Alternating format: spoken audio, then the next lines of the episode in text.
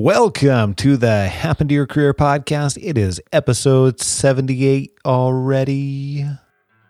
Hey there.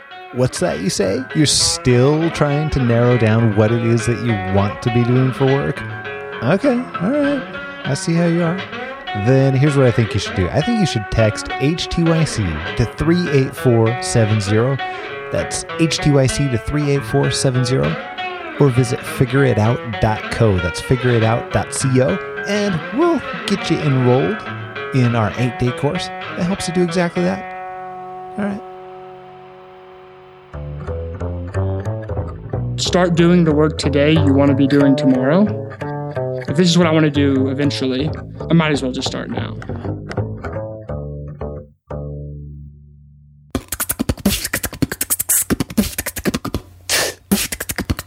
This has happened to your career. We help you stop doing work that doesn't fit you, figure out what does, and then make it happen. Whether you're looking to do your own thing or find your dream job, you've come to the right place. I'm Scott Barlow. Hey, HTYCers, it's Scott, and I am back with a whole bunch more for you.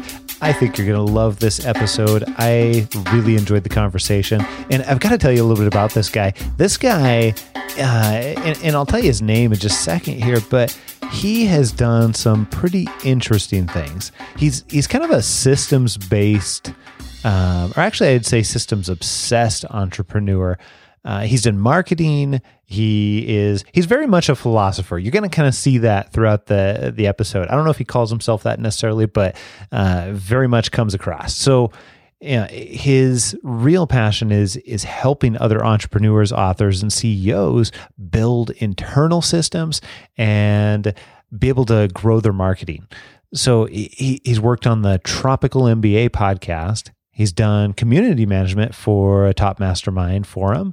He's done quite a few other things, but he's also got this book coming out. It's called The End of Jobs How a Section of the Middle Class Getting Rich. Oh, yeah. And the guy speaks Portuguese. So his name is Taylor Pearson. And I got to talk with him about quite a few pretty interesting topics. I think things that are very relevant to you and you absolutely have to know if you're going to be doing any kind of work that isn't on a factory floor or something like that in these next 10 years. So, we talk a little bit about what emergent work is. We talk, and if you're wondering, you've got to listen to this episode. We talk a little bit about how work is changed over the course of the last 10 years and how it's going to change in the future and what some of that thought work actually looks like and how to get started in doing those types of things. So, this is going to be a fun one. Buckle up, get ready for the ride. Bong dia, Taylor Pearson.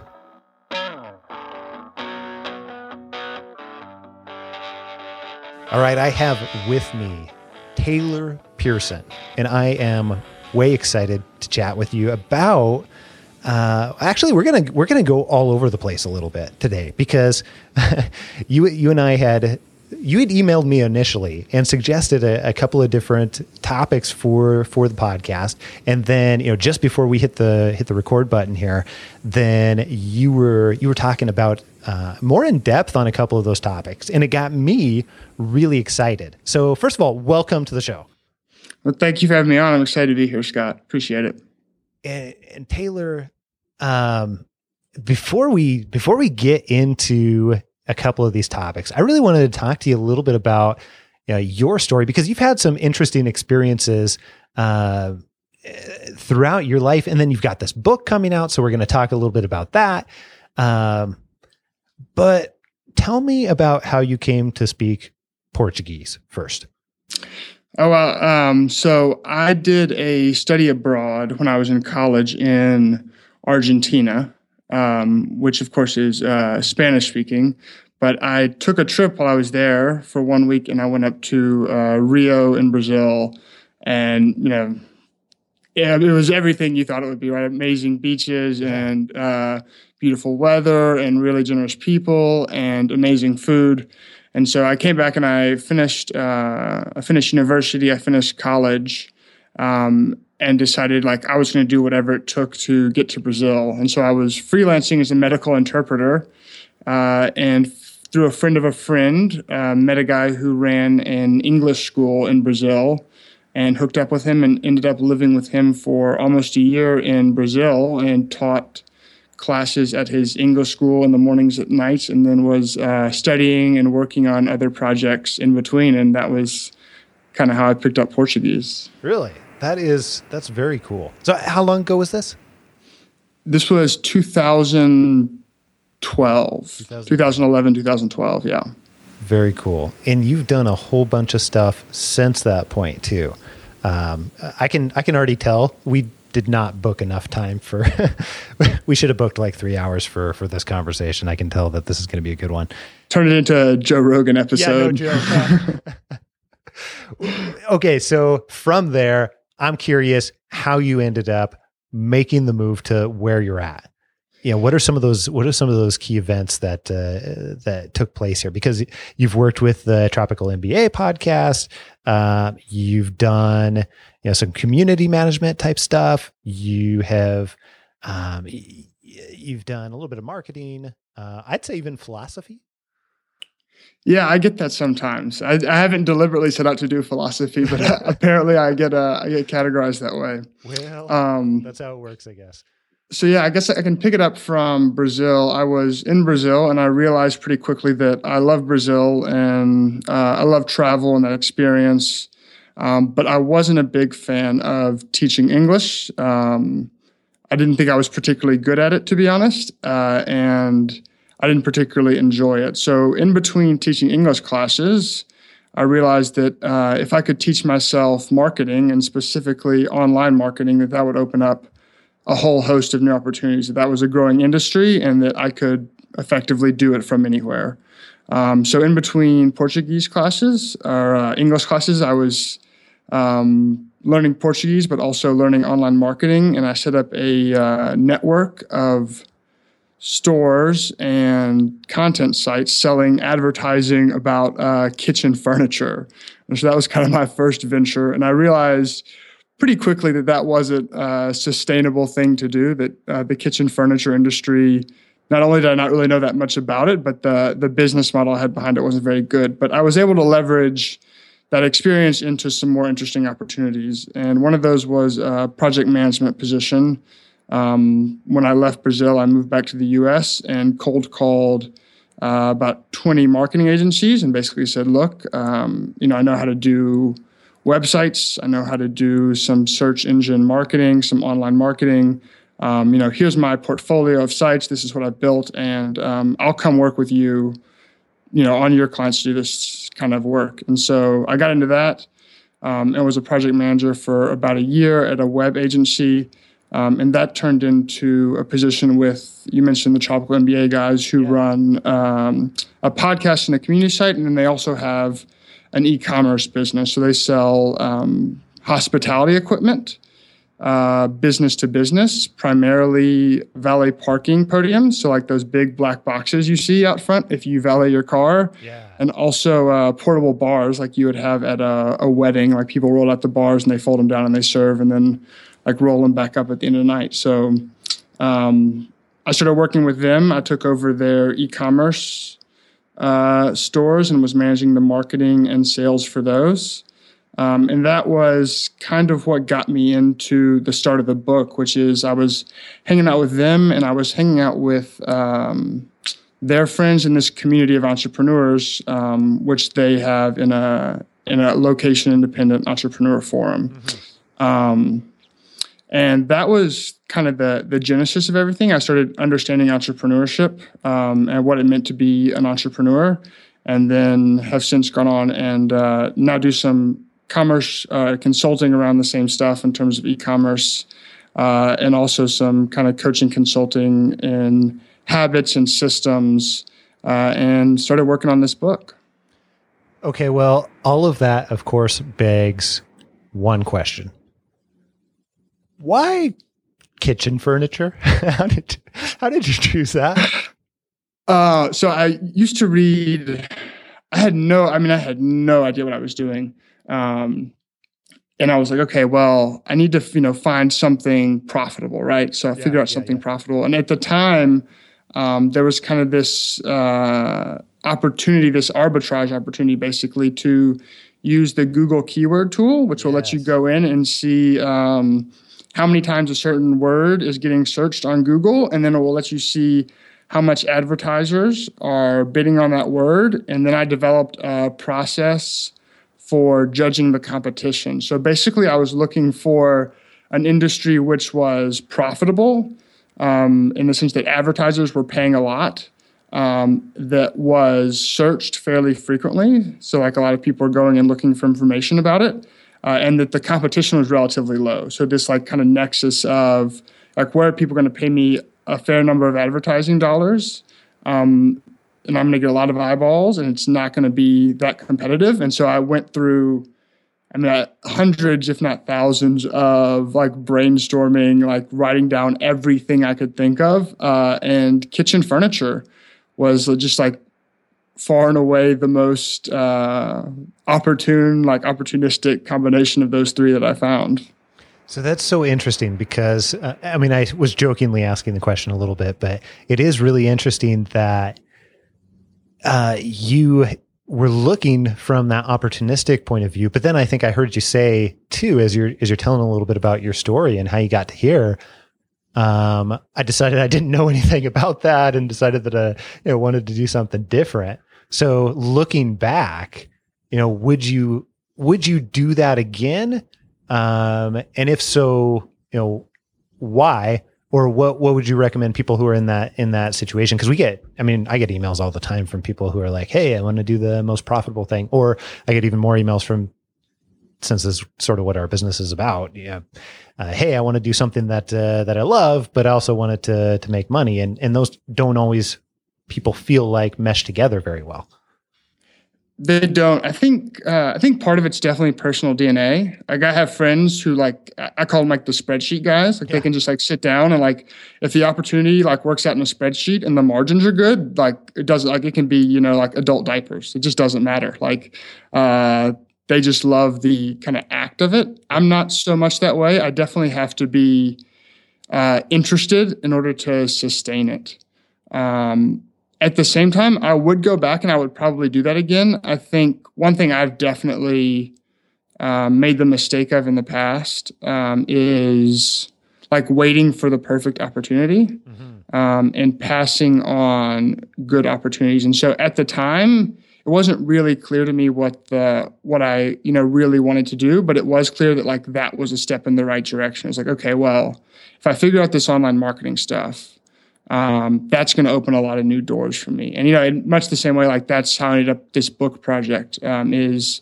You know, I looked at this and it, it looked like a good opportunity. You know, if I do a really good job on this project and I write a good book and I market the book well, like that's going to open a lot of opportunities for me. And so I, I tend to think about those kind of decisions more as um, what's going to create more opportunities and something that I enjoy doing, as opposed to framing it up as like, like this is the one thing, and once I find it, everything will be good forever. yeah, that's that is um, that is something everybody. Well, not everybody, but a lot of people have a tendency to think or fall to, even if it is not intentionally. That hey, if I find this one thing, so so I love what you said in terms of hey, don't pass up a don't pass up a really good opportunity for the perfect one that might never be there because then you're never gonna. I mean, you're probably never gonna do anything, right? Yeah, and I, it's you know it's always tricky. Like there's it's hard to parse it out. Like, so is this a good opportunity or is this a great opportunity? Um, but I guess one thing I have found over and over is that um, if you have a bias for action, like opportunities tend to present themselves. Um, that in in the act of pursuing some goal, like new opportunities will arise, and that's that's happened for me over and over. We had, uh, and I love what you're talking about. I, I totally agree with that. Do, do you know Richie Norton? Another No, I don't. really, really, really nice guy. Um, we had him on the show, and one thing that he said that you made me think of was uh, he started was talking about the magic of motion, and I and I think that's what I hear you saying in terms of hey, if you have that bias for action, like opportunities are going to find you more often than not, um, as opposed to just you finding opportunities. So that that's very very cool. Um, I I know we only have a limited period of time here, so I want to get into some of this this stuff. First of all, thanks a little bit for or thanks for a little bit sharing your story. Um, I think that helps set us up really well. But then you've got all of these really interesting things in the book that I, I, don't even know if we're going to be able to get to half of them. So people, well, I mean, that'll actually set it up really well. People will have to go buy the book, right? But let's uh, let's talk about that. I didn't even I didn't even have to pay you for that one. Thank I you, know, Scott. I know. Uh, you know, uh, we'll send you the invoice. Don't worry. okay. okay. So thing number one here, um, you talk about you talk about the subject of I can't remember if you call it knowledge work or if you call it uh, something else, but this this thought intensive type work. And I want to get into how the how the landscape has changed a little bit and what it's like right now and what uh, what you feel it'll be in the in the future. Um, and, and what that looks like. So first of all, tell me tell me a little bit about your your philosophy on that. So uh, I discovered this. I was doing some management consulting, um, and there's a framework that was developed by a guy named Dave Snowden, um, and he published it in the Harvard Business Review maybe five years or so, and he's been consulting on it ever since, called the Cynefin Framework, and it's C Y N E F I N. It's a, I think it's a Scottish word or a Welsh word, um, and he basically categorizes management and work into these four quadrants: uh, simple, complicated, complex, and chaotic. Um, and what I realized looking at his framework for management was this was very much true of how work is evolving um, over time and how specifically it's evolved in the last 200 years. So if you go back 200 years ago, kind of like the dawn of the industrial age, um, most work is something you would categorize as simple work. It was work that was distilled down into best practices. So yeah. think about this like putting together like IKEA furniture like there's a correct and an incorrect way to put together IKEA furniture, and they put they give you the uh, pamphlet with exactly what the correct directions are, and they put it in images so it works in every language, and you just follow the directions, and you you know you put together the coffee table. Um, and this is like this is very much how factory work is. Um, this is kind of the nature of industrial work. Uh, and then over the course of the 20th century, we had this um, knowledge work revolution and work started to move from simple into complicated. Um, and it started to move from best practice into good practice. Or another way to say this is from algorithmic into heuristic. And kind of what all that is saying is that there's not necessarily one way to do it, but there are like some good frameworks and clearly defined guidelines about how to do it. So if someone is asking, um, asking you, ask someone to put together a marketing report, they might give you some defined guidelines like, well, look, it needs to be 10 pages. It needs to cover these five topics. On each of those topics, it needs to have three important points. Um, and then it needs to have three takeaways at the bottom um, so that someone finishes it and they know what the next steps to do are. So there's not a necessarily perfectly correct way to do that, right? Like there's different ways you could approach that. You could pick five different topics, but there's kind of this defined good practice sure. around writing a marketing report. Sure. Um, and what started to happen now, and what the book is about, is this evolution from complicated into complex work, which is uh, from good practice into emergent practice. And that the rules aren't even, the boundaries aren't even clearly defined, that the work is not operating within a loosely defined set of boundaries, but figuring out what the boundaries are at all. So, you know, if we go back to the marketing report example, it's like, you know, do we even need to write a marketing report? Like, does our industry read marketing reports, or is that a waste of time? And you know, if we do have to write the marketing report, like, what is the what is the tone of the marketing report? Like, if someone reads this and they call our sales team, is there going to be congruence between the marketing report and our sales team, or is it going to sound like two totally different people wrote that? Um, and like, where in our website in the like the user flow should this go, or like should we write a marketing report for an industry we're already operating in or is this something we should do for a new industry? And like how does that impact the bottom line? And all like these questions there's no right answer. Um, and there's really like you can have some general guidelines maybe some ideas but the only way to figure this out is to like just go test and probe um, and discover what that best practice is in your very very particular industry. And increasingly that's the work that is uh, rewarded by the economy and that's um, that's kind of the way I, I lay out that framework. I hope that made sense. Yeah i was thinking i don't i don't think i've ever heard the term emergent practice before uh, before you said it but uh, this is as you're as you're talking i'm wondering how much the industrialization era and even some of the byproducts that are still going on, some of the I don't know, you can look at it as good or bad or whatever, because I mean it wasn't wasn't a terrible era or anything like that, but it's definitely different now. How much that has incapacitated us and expectations of some of this different type of work. We're gonna we're gonna yeah. test your philosophy side, I guess, not intentionally, but yeah, and, uh, uh, I, I, tend to err towards the philosophy side, so you'll you'll play to my strings if you go that way. Perfect, totally um, set that up. So I think uh, the way I think about it, at least, is in terms of like you know whether it's good or bad, is because something was. I think there is this natural capacity, both in us as humans and as a a species. Like we always want to be growing and moving forward. Yeah. Um, and so I think a lot of you know one thing I've had trouble with, and I know a lot of people in our generation have trouble with, is the ambitions or the desires of our parents aren't ones that we share. That like we want something more.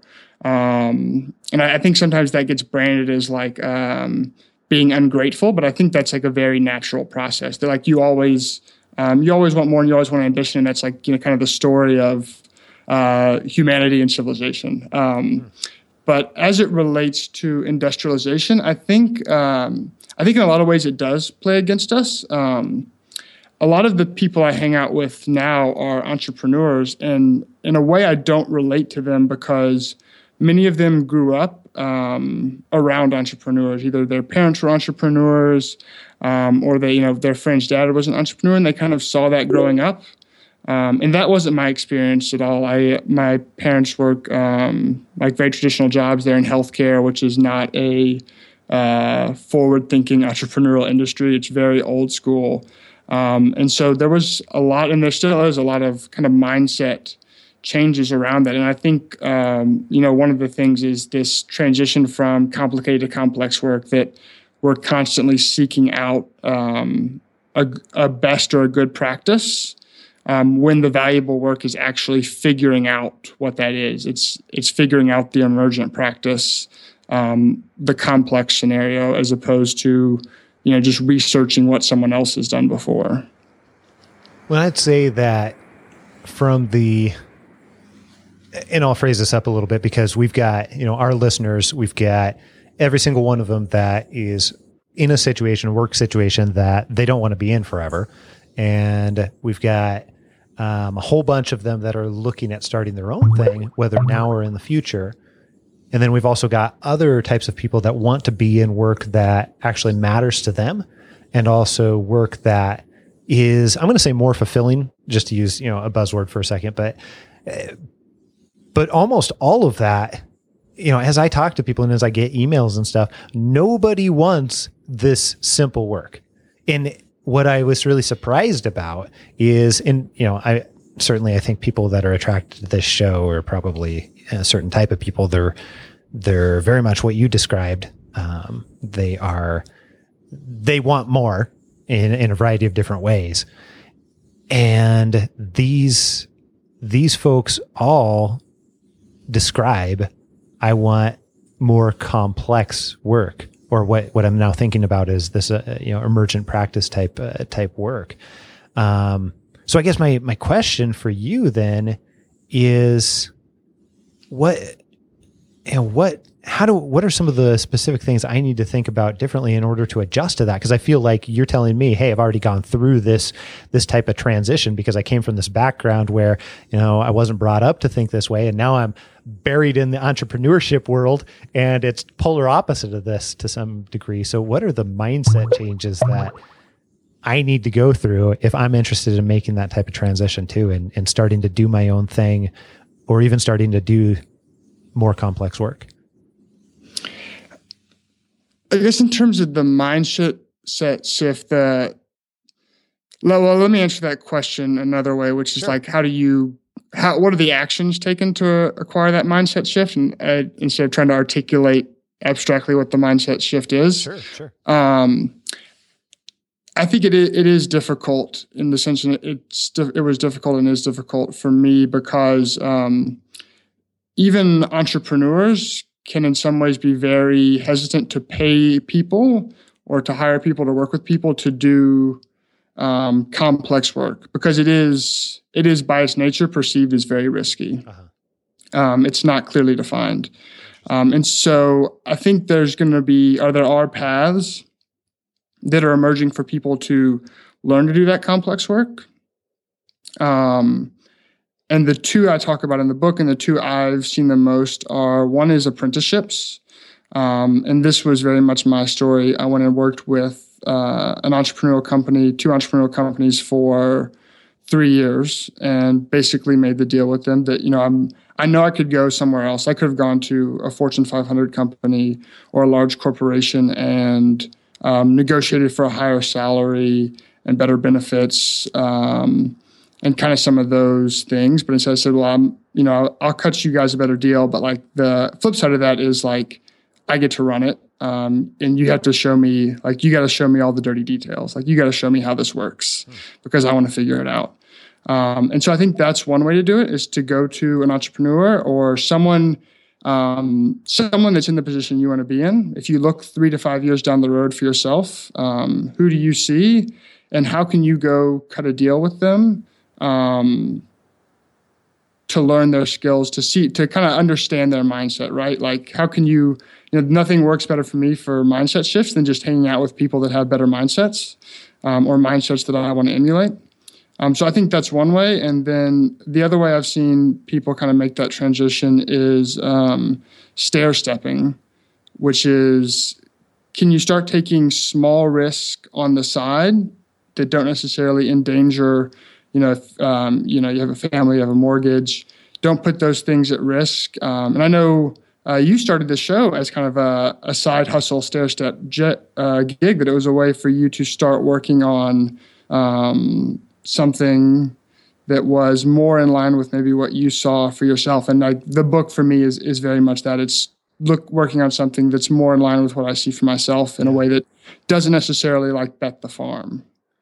I, I that is first of all just I'll simply acknowledge how cool or amazing or insert your adjective here that you can just do that um, particularly if you're in the in the US but many other countries too it's still very easy to just simply start doing those types of things to some degree and going to get those types of experiences that happen to be more in line with what it is that you want. So acknowledging that and moving on.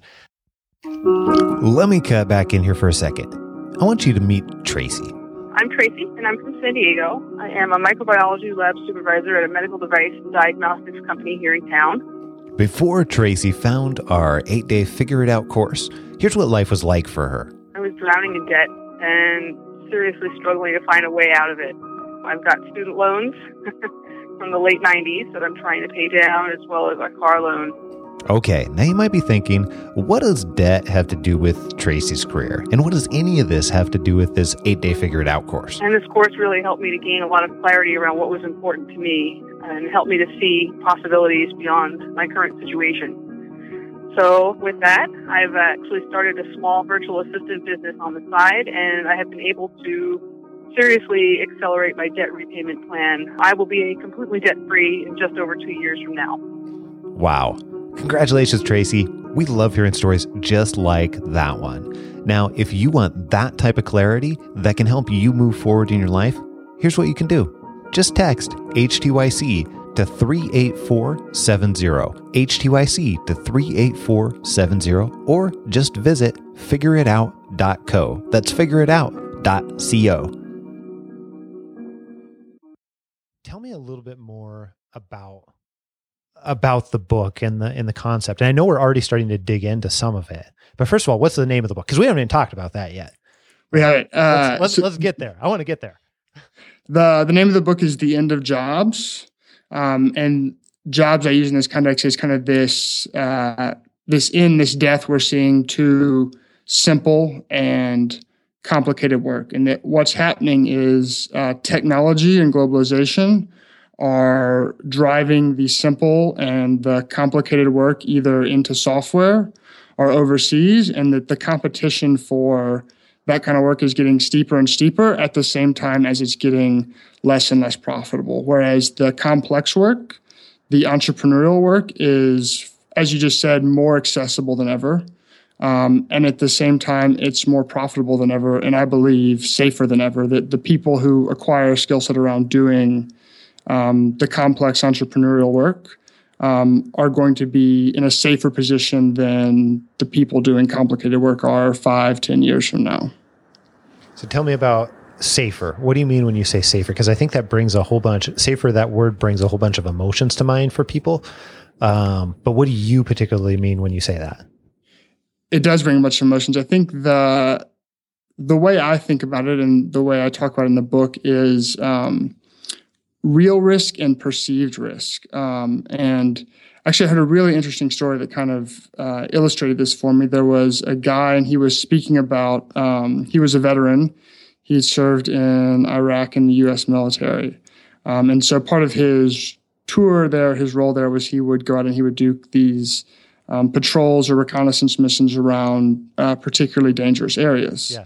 Um, and he was kind of describing like the the emotion and what it felt like before um, getting out and doing uh, one of these tours, which is obviously like a very, very dangerous activity. Uh, he's like people with guns that are not happy with his presence there are going to be there.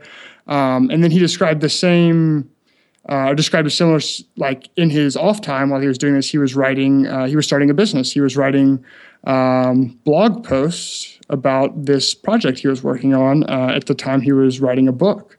Um, and so the way he talked about it was he remembers before he hit publish uh, on that blog post for the first time, the sensation and the emotion of fear was more profound than any time he'd ever gone out in a Humvee uh, driving around Iraq.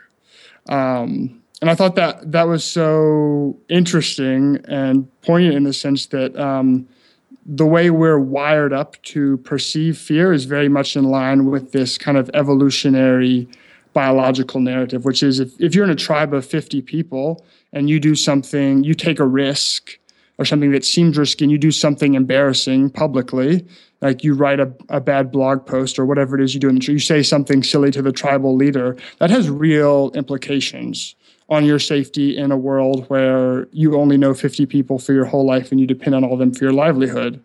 Um, in the world we live in, that has no implications on your safety. Um, you know, publishing a uh, bad blog post will emotionally feel dangerous, um, but for all practical reasons, compared, you know, with going out on a reconnaissance mission in uh, hostile territory is uh, yeah it's, i mean it's, it is laughable like yeah, the yeah. the idea of comparing those two but emotionally like you don't recognize that right like it feels uh, scary or scarier um, and so i think the scary work in that emotional sense um, that feels terrifying that we perceive as being very risky um, is also the more valuable work because it's the work fewer people are willing to do because it does feel so scary. That's really interesting. Um, I've heard I've heard it from a few different people, eh, but it's always resonated with me, and I can't remember where I heard it first. But the the simple concept of the, and I think maybe it was framed up in terms of conversations, but I think it applies to anything, just like you're talking about. But the concept of hey, the more scary or challenging or even conflict or things that that make you scared type conversations you're willing to have then the uh, the higher you're probably going to get paid in whatever it is that you do. And and uh, you know that's similar similar philosophy to what uh, what you're talking about but i really believe that to be true. Um, and, and, so you're calling this the the difference between um, the perceived like the perceived fears or the or the real fears? Yeah, real risk and perceived risk, risk. And perceived risk. Okay. And uh, one way I'll, I'll quote uh, Seth Godin, who says this, which is, uh, "If you can do something that is safe but feels risky, you gain a significant advantage in the marketplace. Um, and that you know that's exactly what I'm talking about. Mm, okay, all right, I'm right there with you. This is this is great. Um, I interrupted you though. You were you were on a roll, and then uh, let's let's talk about this idea of um, how this actually works. So do you, do you feel like then what you're doing right now is uh, really safe but feels potentially risky or how, how, do you compare that with where where you're at currently uh, well so one thing that's been really interesting um, is so I, have kind of started publicly i started working on this book in october of last year of 2014 um, and i came up with the title maybe three months ago. So for about the last three months i've been basically publicly talking about i'm writing a book called the end of jobs. Um, which with without any context is a fairly uh, uh, incendiary or like it, it, certainly grabs your attention like okay it's kind of a, a significant statement. Um, and what's interesting is i've gotten the best job offers in the last three months that i've gotten in my entire life. I've um, in the last month specifically i've gotten two job offers which uh, i mean which i would have you know i would have metaphorically killed for three years ago. Um, and the people I've talked to, the people that are offering those jobs have done it for that exact same reason, which is, um, you know, they agree with the philosophy behind this increasing value of complex work. And they're more than willing to take on someone and offer like that's the that's the person they're looking to hire in their company. I can tell you all the entrepreneurs I consult with, all the entrepreneurs I hang out with, like those are the people they're looking to hire. That as the people that are willing to do that more dangerous, um, more emotionally charged work um, are like, as you said, like they're the better compensated ones. Interesting. I hadn't thought about it in that exact perspective before, but yeah, I mean that that totally makes sense. Totally makes sense. Who? Just curious, out of complete curiosity, who who's the person that uh, that you're talking about? Uh, you know, with the blog posts and the Humvee and it was uh, Tom Morks. He oh, had really? blog, uh, Tom Morkes. I've been mispronouncing his last name. Uh, yeah, I heard him on an interview with uh, Alyssa Doucette from Craft Your Content. Interesting. So, okay, I know Tom. Um, yeah, interacted with him a few different times. Very cool. Very cool. I didn't. I didn't know that. I've not heard that. I've not heard him tell that story or anything else along those lines. Um, I went and did an interview with him on uh, for his podcast actually, and um, very cool. All right. Yeah, Tom's a great guy. And, and he's uh I didn't realize he had now are you working with Tom? I know he works with a whole bunch of different authors. I am. He's uh he's helping me with the uh the marketing of the book. Okay, very very cool. Um I know he helped David Nihill uh too and uh, geez a whole host of other people at this point. Uh, he has. He's worked with a lot of talented people. Um and I, I think, you know, very much to his credit because he does do um, very complex, in that sense, work that, that seems very risky. So that's and that was part of the reason I wanted to work with him. I kind of looked at other people he'd worked with, yeah. um, and so I was like, oh man, like that was you know that was gutsy, like that you know that particular like the way you approached that um, market, like that was gutsy. And the first time I got on the phone with him, actually, um, he kind of I told him my marketing plan, explained it to him. Um, he looked back and he was like, mm, "No, nah, like you're kind of holding back." Uh, and he like, kind of reframed it for me and um, gave me like a a gutsier way to approach the whole scenario. And I was like, "Okay, like yeah, let's do it. It sounds good." So uh, now you've got me curious, and I know that uh, that we're a little bit off topic from the book, but it's like the the book behind the book to some degree. So what what did he share with you that helped you reframe it a little bit and say, hey, no, I need to go, you know, balls to the wall, all in type thing? So I had initially started writing the book, um, and I was just going to, I was going to write it and I was going to release it as kind of just um, a free thing for my existing audience. That was my idea. I have like you know some readers and people that uh, follow my work, and I was going to just send it out to them. Um, and spoke with a guy three or four months ago. He's like, no, he's like, you should Like you should do this for real. Like this book is good. Um, you know, you should publish it, publish it on Amazon. Like do the whole like make it a book book, charge you know whatever nine ninety nine on Kindle and you know eighteen dollars on paperback. Um, I was like, okay, all right, I'll, I'll do that. And then I, I, got on the phone with Tom, and he was like, actually, what you should do is uh, you should do both. Um, you should do it like a book book. You should make it like a real book that people would you know that five years ago would have been bought in you know Barnes and Nobles, sure. um, and you should give it away for free. Um, and so you should do all the marketing, all the outreach, um, and then you know you should also like give it away for free for uh, five days on Amazon to you know the people that have been following and the people that have supported. And he was like, and you'll be able to impact a lot more people that way. Um, both in terms of the marketing, it affects like who I can reach out to, um, because it you know it's a lot easier to ask someone to promote your free book than to promote your paid book. And then also in terms of um, the number of people who I can get the book in their hands, you know, it's free is the lowest barrier to entry possible. So um, he came back and he's like, no, you need to like do all the marketing and invest, you know, in all the marketing, and then you also need to give away for free. And I was like, okay, like I like it, let's do it. I love it. That's great. That's a perfect example of why he's doing that yeah so and that was and i, I think it's um, i run a couple masterminds yeah. um, which are kind of these group of business owners or uh, not necessarily even business owners but people kind of unite around a goal trying to make something happen. And so we get together and we talk um, every week about what we're working on um, you know how can we grow our businesses faster? How can we be more effective? Um, and what's really been interesting i've been doing this for about two or three years is the people who benefit the most uh, from those are the people who are most uh, aggressive in terms of calling other people out. Um, so the people that get on the call and when someone's like, well, you know, I, I, didn't really do this, and they're like, well, why didn't you do it? Like, why are you avoiding this? Like, why why isn't this on the top of your priority list? Like, isn't this the thing that will move your business forward faster than anything else? And invariably, this is like cold calling or um, something that is like emotionally scary. Yeah.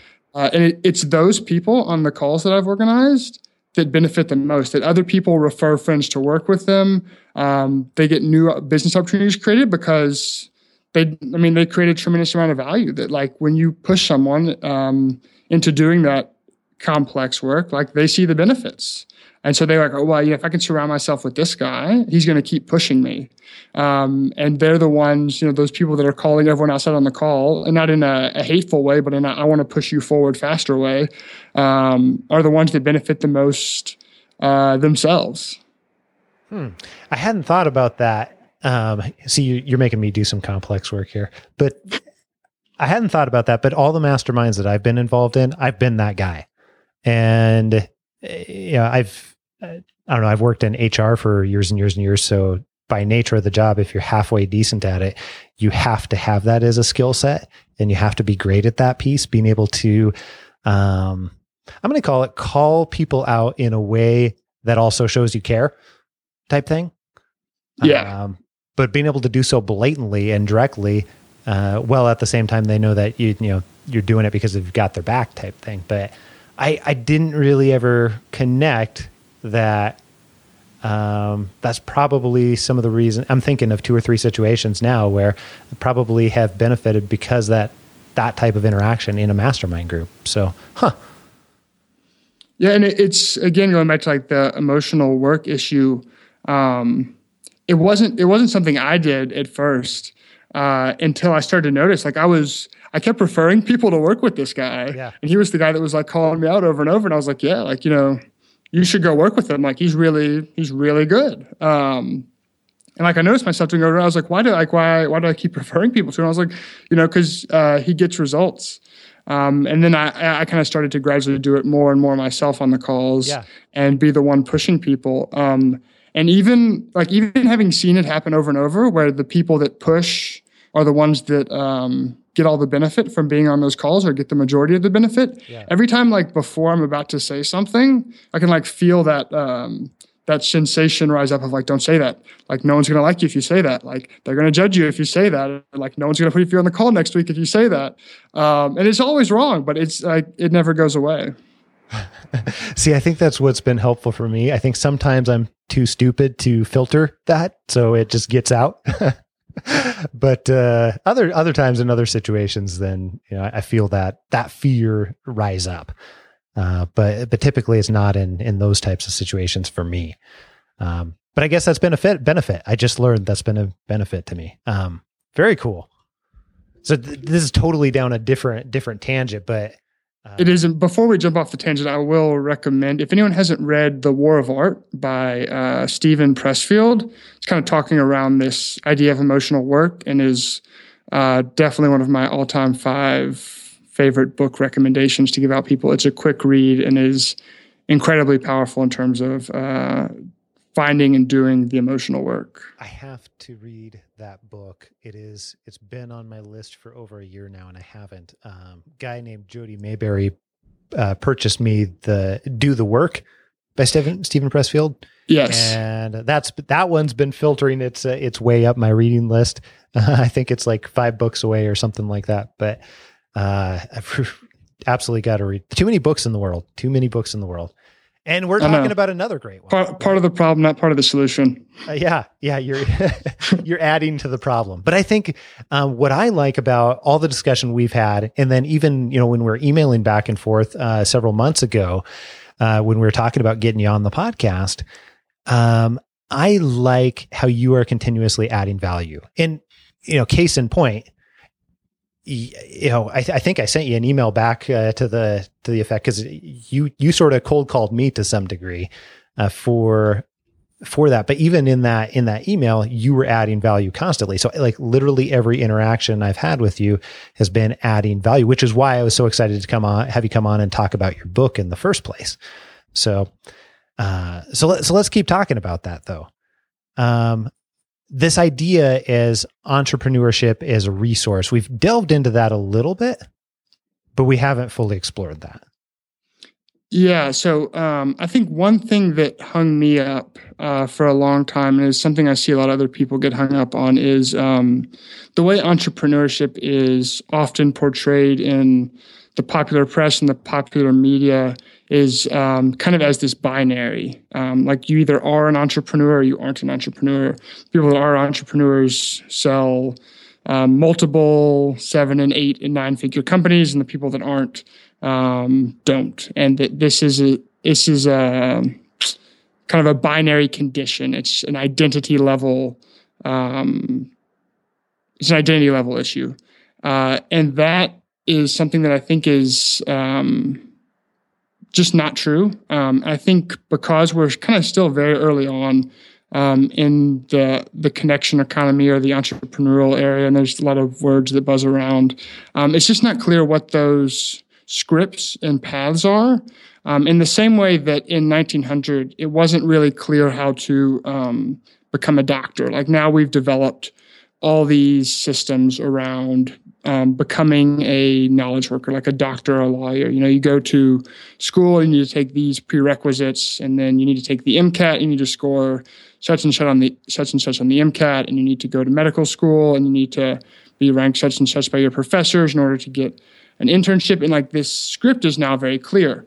Um, but that wasn't a clear script uh, 100 years ago. Like there weren't necessarily certain prerequisites, and you kind of had to like figure it out. And that's kind of what I see happening with um, entrepreneurship now. Is there's emerging pathways to acquire entrepreneurship and that in much the same way as we're used to acquiring knowledge you know you go to high school you go to college you go to graduate school and you slowly build your knowledge base you take uh, certifications and you slowly build your knowledge base that entrepreneurship that the act of doing this complex work um, this emotional work is equally a skill set and equally something that can be gradually invested in and acquired um, and that one of the amazing things about the age we live in, about the internet and about technology, is that uh, it's cheap.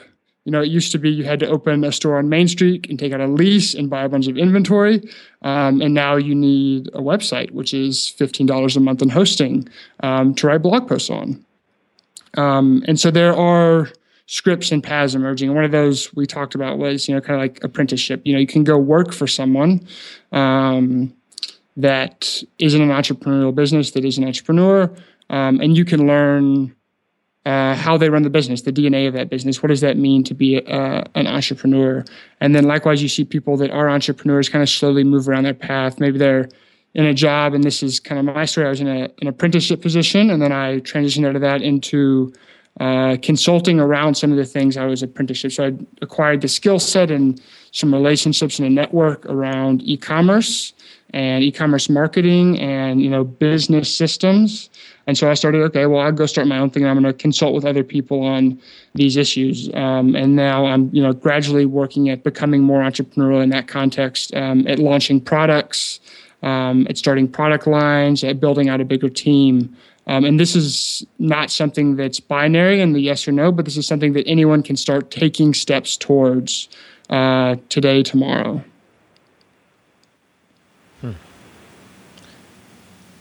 So if I am in the place where I want to start taking steps towards that, what would you suggest is? And I know we've got to wrap up here, um, and I'm uh, I, I'm toying with the idea of doing much longer format interviews because I keep getting to the end of one hour or so, give or take, and like wishing I would have had an extra half an hour, 45 minutes or something like yeah. that. But um, I'm happy to stay on uh, as long as you like. I don't have anything right after this, so it's entirely up to you. Cool. I, I can go a few minutes longer. Let's uh, let's do sure. that here. But if somebody is interested in getting started in that, and what are what are the first couple things that you'd recommend that they do? And let's let's put it in some context.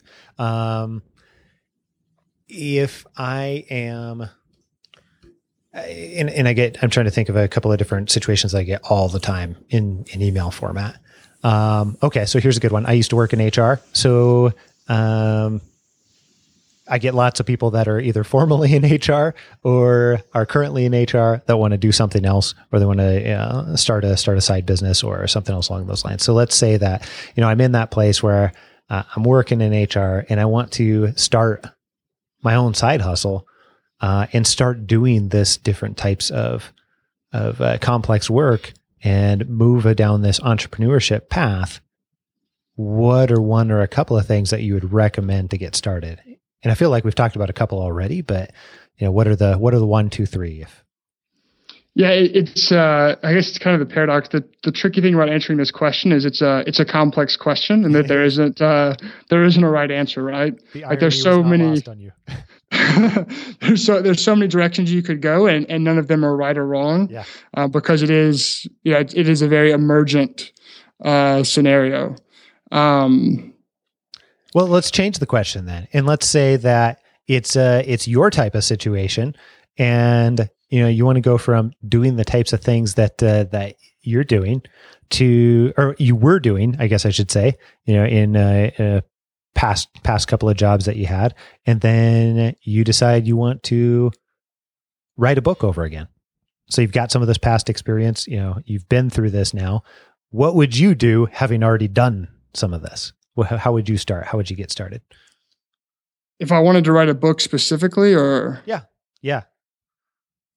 Um well so i guess i can i can just tell you the story of what happened instead of talking about it theoretically. But um, I was consulting uh, after I'd left my previous job. I was doing basically uh, digital marketing consulting and strategy. And uh, I went to this conference last October. Um, and I'd been writing and kind of trying to build uh, a platform around my work and to create more opportunities. And that meant basically I was writing a blog post every week about like, here's some stuff I'm working on and here's some stuff I'm uh, I'm thinking about as it relates to entrepreneurship and marketing. Um, and I went to a conference and I asked this guy at the conference, you know, uh, Mike, I have this blog and I've, you know, I've got some readers and I'm thinking about writing a book. Um, you know, like what point, like how, how big does the platform need to be before it's worth writing a book? And, uh, you know, true to form we were talking about earlier, he looks at me, he's like, isn't that just an excuse? Like, aren't you just making up excuses for putting off writing this book? Um, and I was like, well, now that you put it that way, like, yeah, I am. Um, and so I started writing the book the next day. Um, and I, I, guess I generally find like my my trajectory has been um, once I figure out what the next step is, or I figure out a good opportunity for the next step, I just like find little ways to start working on it. Um, so at the time, like I was still spending a lot of my time consulting, and so I just wake up and I would work on the book for um, 30 minutes to an hour first thing in the morning, and that was like an hour of my day.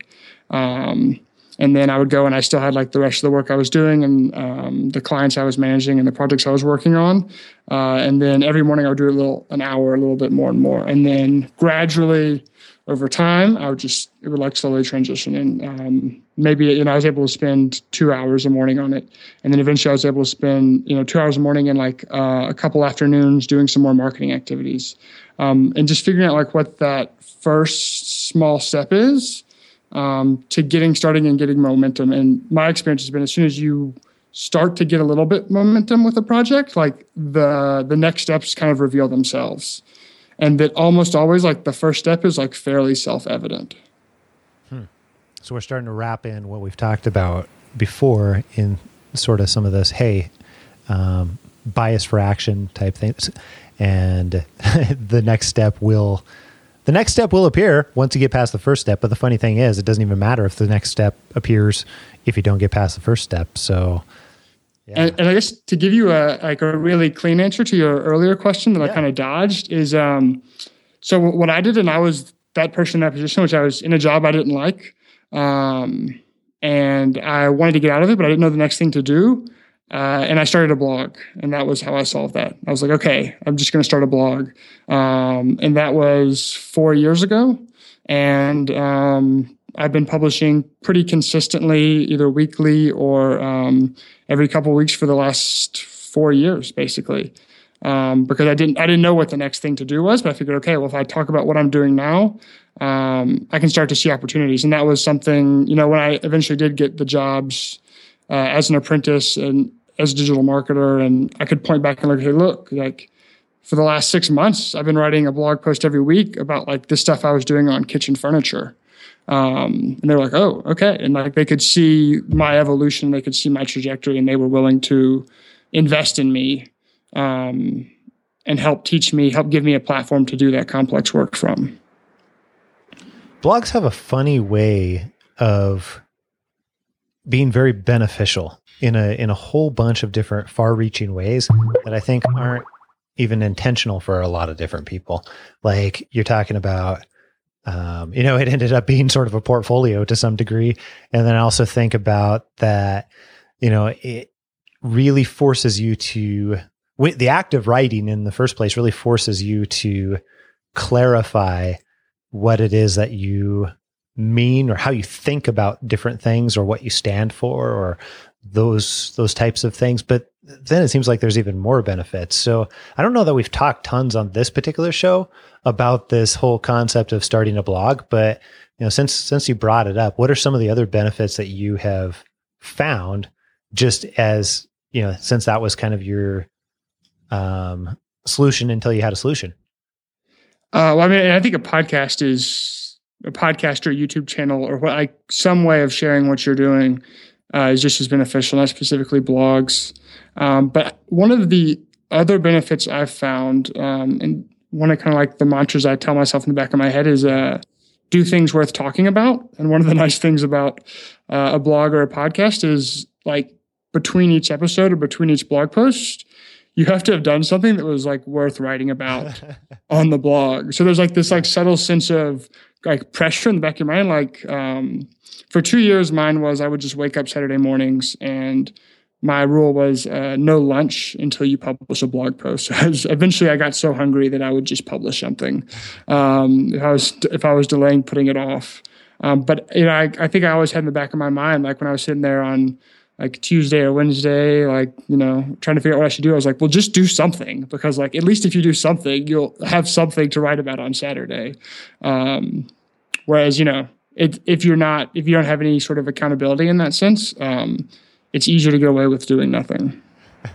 or you'll find yourself, you know, all of the people who are on The Voice or Dancing with the Stars or whatever else intimately, but you won't have anything that uh, is worth talking about that you've actually done. Yes, it's very difficult to talk about that. so, um,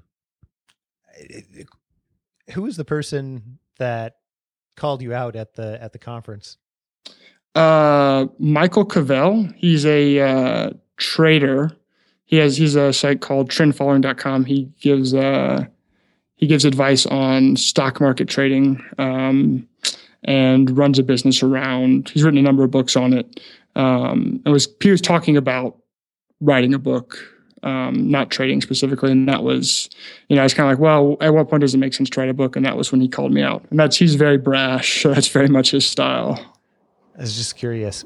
Um, always, always interested in those story behind the story type things. So then, what, what made you decide to literally start doing that the next day? Because I, I love your story with that and totally agree with your advice. But what flipped the switch for you um, as he was doing that, or what uh, what caused you to to really realize that? I get that he called you out on it, but you actually took action on it too. Yeah, well, he kind of pointed out to me something that I, have found to be true over and over, which is um, like one of the things I tell myself is start doing the work today you want to be doing tomorrow. Mm. Um, and I knew uh, I knew I wanted to write. Um, I've always wanted to write. I've always enjoyed writing. You know, I started writing a blog and not doing a podcast, or writing a YouTube because I kind of uh, fall more to the writing side. That's always been something I've enjoyed. Um, and so he said, like, you know, if you want to start writing, like, well, start writing. Um, and so as soon as he like kind of said it that way, and it became clear to me, like, well, if this is what I want to do eventually, um, I might as well just start now. Interesting. I love that. So tell tell us about and you know we're recording a little bit earlier and everything like that, but before we get wrapped up, tell us where we're going to be able to find the book. Uh, tell us you know how we can get how HTY series can get in their hot little hands, um, and where they can find you or connect with you or learn more about you before we go, and then then you know anything else that uh, will give you some open space. I'm going to call it. yeah, absolutely. Um, so the book will be available on Amazon. It's going to go live on June 30th, but uh, this show should go live the uh, middle of June. And when it's live, I'm going to be doing uh, a free giveaway. So I have. I went through and kind of in the process of writing the book, uh, went back and visited all the books that had kind of made the biggest impact on me over the last uh, five years and picked the 67 books which I found were most inspiring and most beneficial for me, and I want to give them all away. So I'm doing a giveaway of uh, 67 books for entrepreneurs. It's $1,300 worth of hardcover books. And you can enter, just leave your email. It's taylorpearson.me slash win books, W I N books. And Taylor Pearson is T A Y L O R P E A R S O N. Uh, and I'm sure you'll you'll link to that if uh, they can't remember it. Yeah, we'll link to that. I have a, a, terrible memory, so I know I wouldn't. Um, and then if you want to talk to me, you can email me. Uh, my name is or my email is taylor at taylorpearson.me. And then I love to hang out on Twitter, and I am at C Taylor M Pearson. That is Perfect. Hey, thanks for staying a little bit longer, and thanks for thanks for contacting me. Thanks for taking the taking the initiative and contacting me in the first place. And I uh, I mentioned I get contacted all the time now that the show's grown a bit and and things like that. But really, absolutely loved from the very beginning the types of things that uh, that you are doing work on. So, man, I really appreciate you spending a few minutes coming on and talking with us about it. Well, thank you so much for having me, Scott. I, I appreciate you being generous with your time and having me on the show. All right, man. We'll talk to you later. Bye.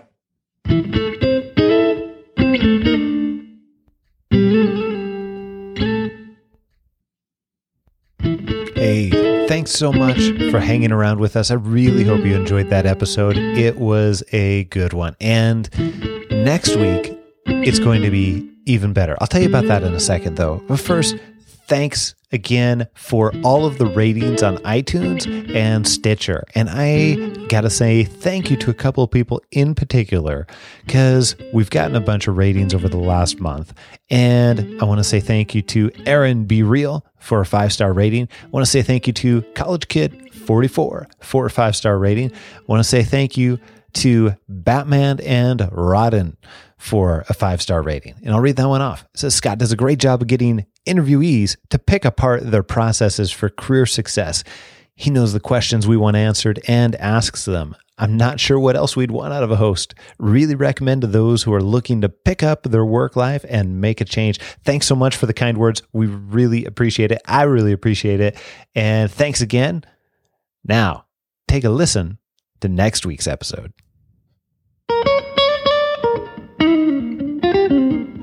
For somebody who's an employee, which is the speech I give to every single one of my employees when they're in the interviewing process, is Yeah.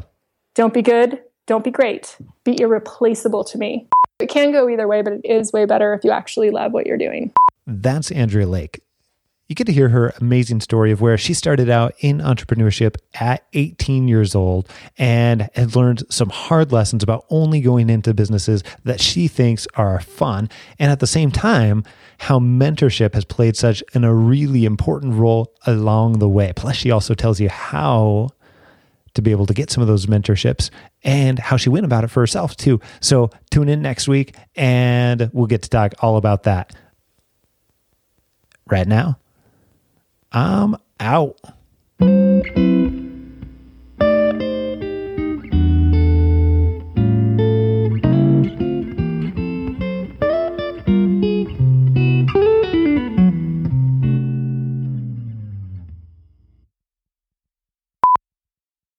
I listened to a few of your shows and kind of um, put together a brief outline. We don't need to go by the outline necessarily, but I just like to have something. I know, like with the typical book tour, it turns into like you, you hear the same person, they say the same stories over and over. So I, I kind of tried to craft a little more specific to to your audience. So if they hear me on another podcast or another blog or whatever, they don't get the same story. And I, I sort of borrow Seth Godin's linchpin definition of like an entrepreneur is someone who creates and connects and inspires. And it doesn't necessarily mean you own your own LLC or whatever. It means you're creating systems and you're innovating and you're doing um, entrepreneurial work.